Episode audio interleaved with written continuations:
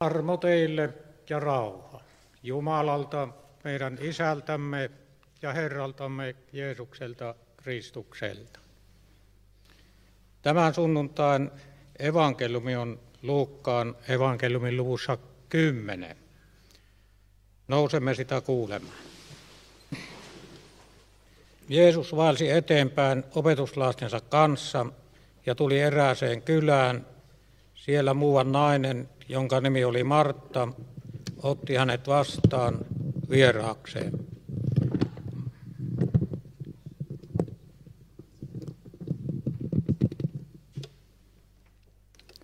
Martalla oli sisar Maria. Tämä asettui istumaan Herran jalkojen juureen ja kuunteli hänen puhettaan. Martalla oli kädet täynnä työtä vieraata palvellessaan, ja siksi hän tuli sanomaan, Herra, etkö lainkaan välitä siitä, että sisareni jättää kaikki työt minun tehtäväkseni. Sano hänelle, että hän auttaisi minua.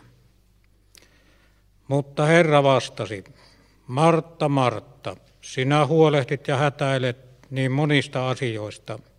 Vain yksi on tarpeen. Maria on valinnut hyvän osan, eikä sitä oteta häneltä pois. Tämä on pyhä evankeliumi. Martta, Martta, sinä huolehdit ja hätäilet niin monista asioista. En nyt aio käsitellä Martan taloushuolia, en myöskään politiikkaan, maailman tulevaisuuteen tai niihin vaikuttaviin henkilöihin liittyviä huolenaiheita. Siitä huolimatta huolenaiheita ja hätäilemistä riittää myös meillä seniori-ikäisillä. Mielessä kummittelee usein toiven ja rukous, kumpa kaikki olisi hyvin omaisteni elämässä. Huolehdimme ja hätäilemme lasten ja lasten lasten vuoksi. Olemme levottomia siitä, miten heidän maailmassa käy. Huoli ei aina näy päälle päin, mutta sisintä kalvaa usein huoli heidän koulutuksestaan ja työstään. Epävarmuus siitä, kuinka he pärjäävät uhkia täynnä olevassa maailmassa. Huoli siitä, etteivät joutuisi huonoille teille ja niin edelleen. Onhan niitä huolehtimisen ja hätäilyn aiheita. Iän myötä huolen ja hätäilyn aiheita alkaa ilmestyä myös omaan elämään. Ruumiin kunnon heikkeneminen, sairaudet, yksinäisyys, lähestyvä kuolema pitävät huolen siitä, että hätäilyn aiheita riittää. Tässä voimme mennä joskus jopa yli kohtuuden. Kerrotaan että taiteilija Kari Suomalainen, entinen Helsingin Sanomien pilapiirtäjä, tarkkaili jatkuvasti omaa ruumistaan ja sen kuntoa. Kun syysflunssa yllätti, Kari mittasi kuumetta muutaman tunnin välein. Välillä kuume oli 37,5, hetken kuluttua 37,2 ja sitten taas 37,5.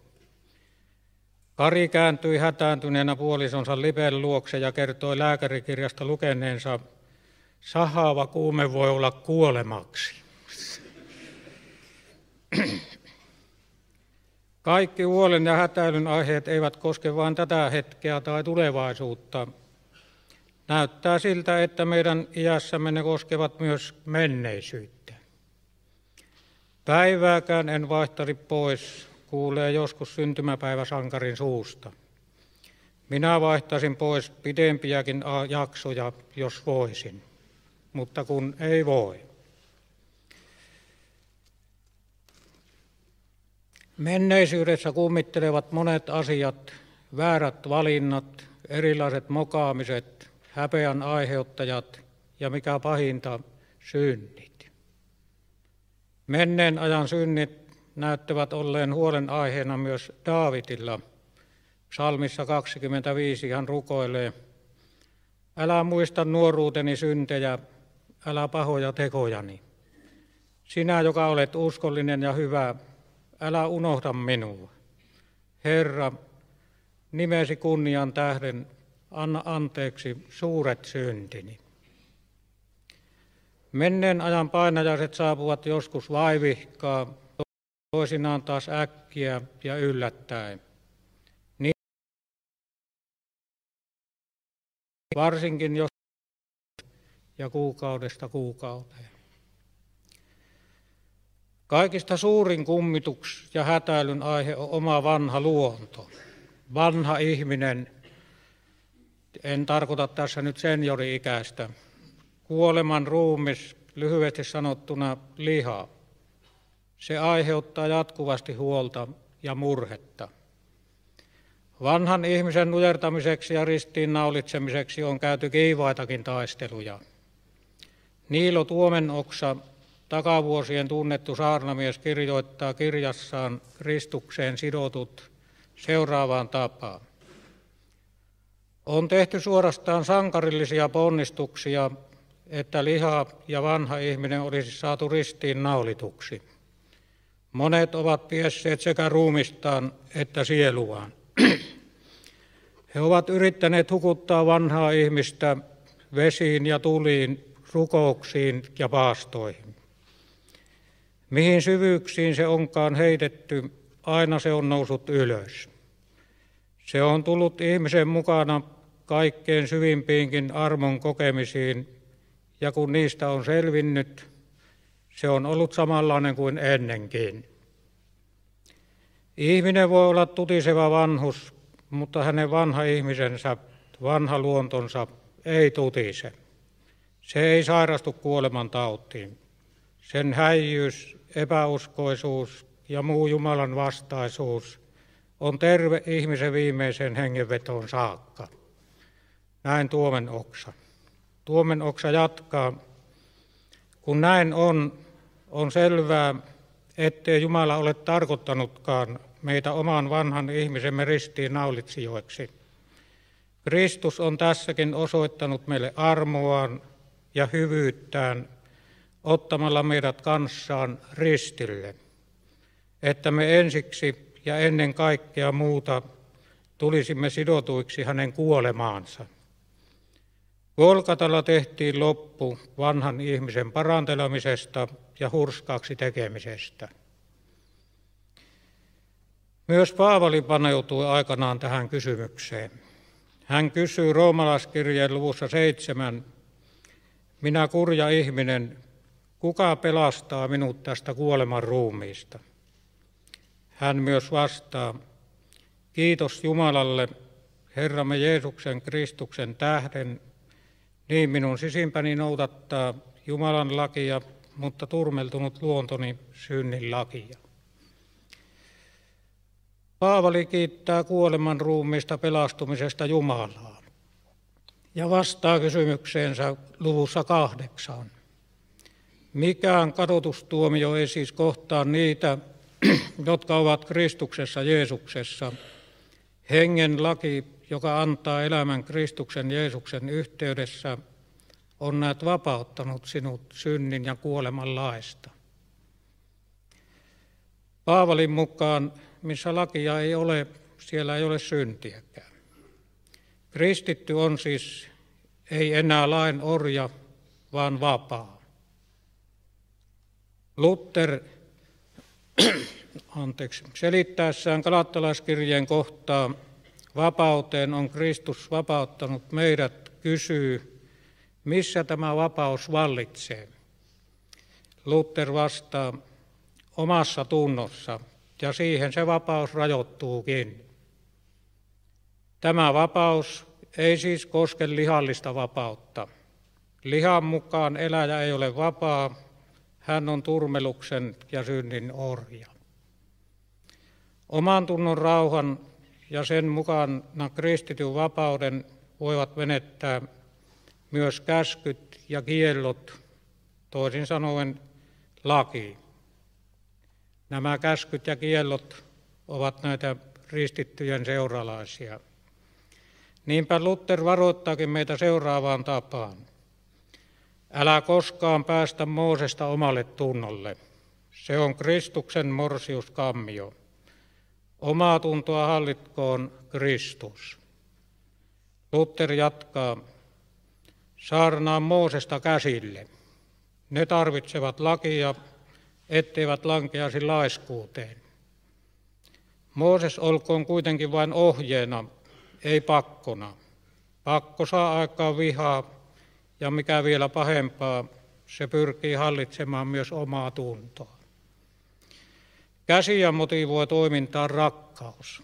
Sen synnyttää Kristus. Kadotustuomio, siis vapautus synnin ja kuoleman laista, on otettu pois ristillä. Mutta näyttää minulle itselleni jäävän jotakin myös jäljelle. Edelleenkin on totta tämä kalattalaskirjeen kohta. Liha haluaa toista kuin henki, henki toista kuin liha. Ne sotivat toisiaan vastaan, ja siksi te ette tee sitä, mitä tahtoisitte. Kristityn tärkein huoli ja hätäilemisen aihe on, ettei liha pääsisi voitolle ja uskomme raukeaisi näin tyhjää. Tämän takeena ei ole nuhteeton elämä, sen takeena on elämä anteeksi antamuksessa. Sen takeena on elämä vapahtajan yhteydessä. Martta, Martta, sinä huolehdit ja hätäilet niin monista asioista, vain yksi on tarpeen. Maria on valinnut hyvän osan, eikä sitä oteta häneltä pois. Martalla oli kädet täynnä työtä vieraita palvellessaan. Maria asettui istumaan Herran jalkojen juureen ja kuunteli hänen puhettaan. Miksi Jeesus moittii Marttaa ja kiittää Mariaa? Jeesus puhuu rakkauden ja uskon välisestä erosta.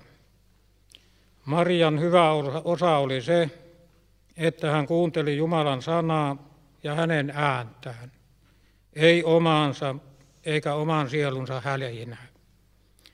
Martta huolehti, Maria kuunteli. Martta oli aktiivinen, Maria passiivinen. Martta rakasti, Maria uskoi. Miksi me huolehtimme ja hätäilemme? Ihminen, joka huolehtii ja hätäilee, rakastaa toisia ihmisiä. Hän rakastaa lapsia, rakastaa terveyttä, rakastaa tulevaisuutta. Huolehtia ja hätäillä on siis yhtä kuin rakastaa. Esimerkiksi äiti huolehtii lapsista ja myös hätäilee, koska rakastaa heitä, koska hän toivoo heidän menestyvän ajallisessa elämässä ja pääsevän kerran taivaan kirkkauteen. Ei tässä mitään moittimisen aihetta ole. Rakkaus on tarkoitettu lähimmäisiä, eli kanssaihmisiä varten. Rakkaus kuuluu lain piiriin, tekemiseen. Tekemällä eivät taivaan portit avaudu. Me emme tee rakkauden tekoja Jumalalle.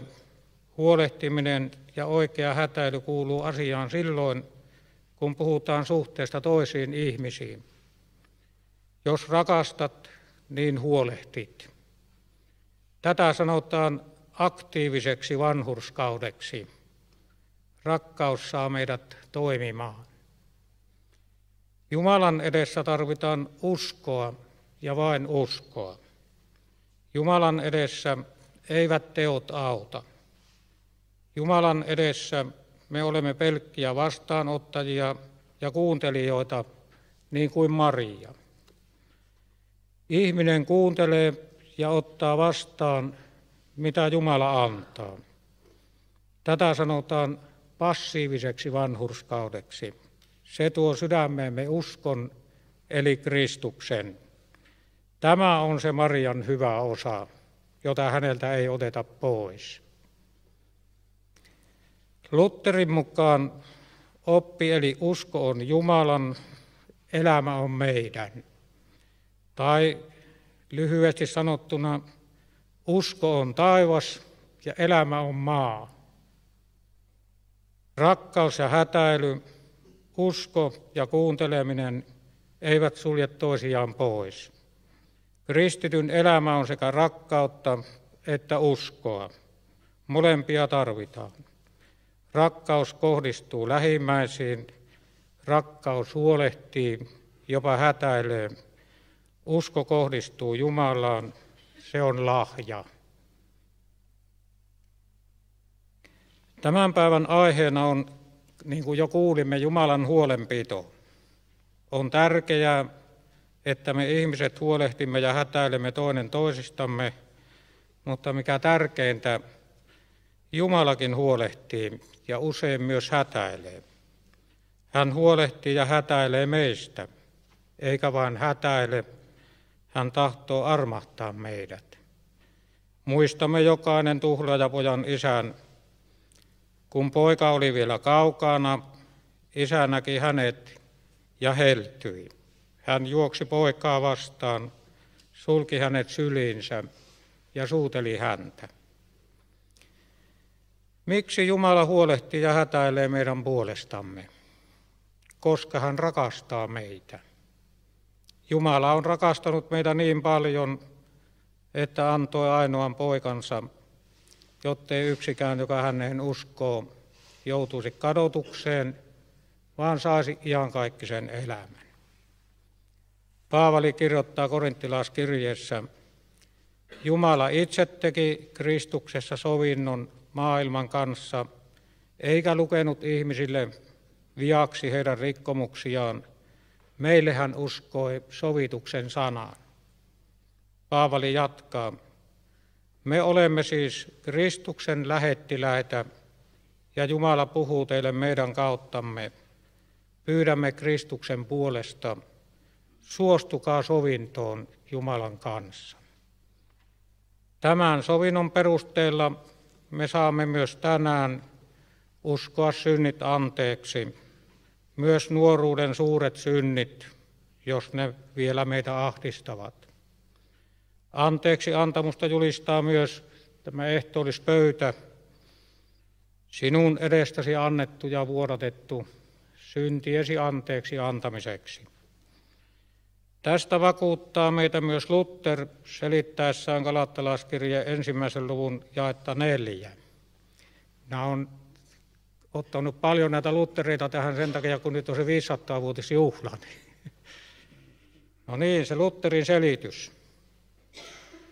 Syntimme ovat niin suuria ja voittamattomia, ettei koko maailma kykene niistä sovitusta maksamaan. Syntimme ovat todellisia, lukuisia, Älä kuvittele niitä pieniksi, mutta älä myöskään heitä toivoasi niiden suuruuden takia.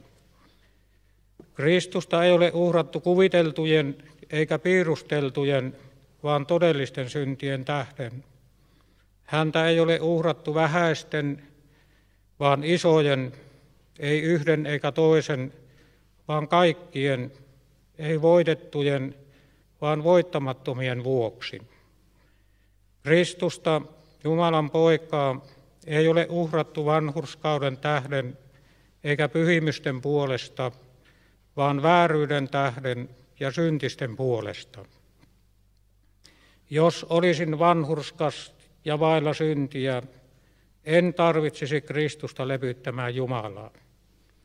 Mutta juuri sen tähden on Kristus, Jumalan poika, annettu kuolemaan, jotta hän hävittäisi syntini ja pelastaisi minut ja kaikki, jotka uskovat tämän. Kristus uhrasi itsensä meidän syntiemme tähden. Nousemme tunnustamaan yhteisen kristillisen uskon. Minä uskon Jumalaan, Isään, kaikki valtiaaseen, taivaan ja maan luojaan ja Jeesukseen Kristukseen, Jumalan ainoaan poikaan, meidän Herraamme, joka sikisi pyhästä hengestä, syntyi neitsyt Marjasta, kärsi Pontius Pilatuksen aikana, ristiin naulittiin, kuoli ja haudattiin.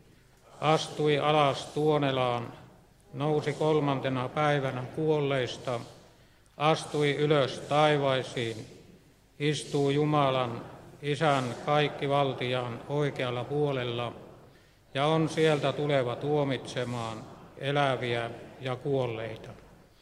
Ja pyhän henkeen, pyhän yhteisen seurakunnan, pyhäin yhteyden, syntien anteeksi antamisen, ruumiin ylös nousemisen ja iankaikkisen elämän.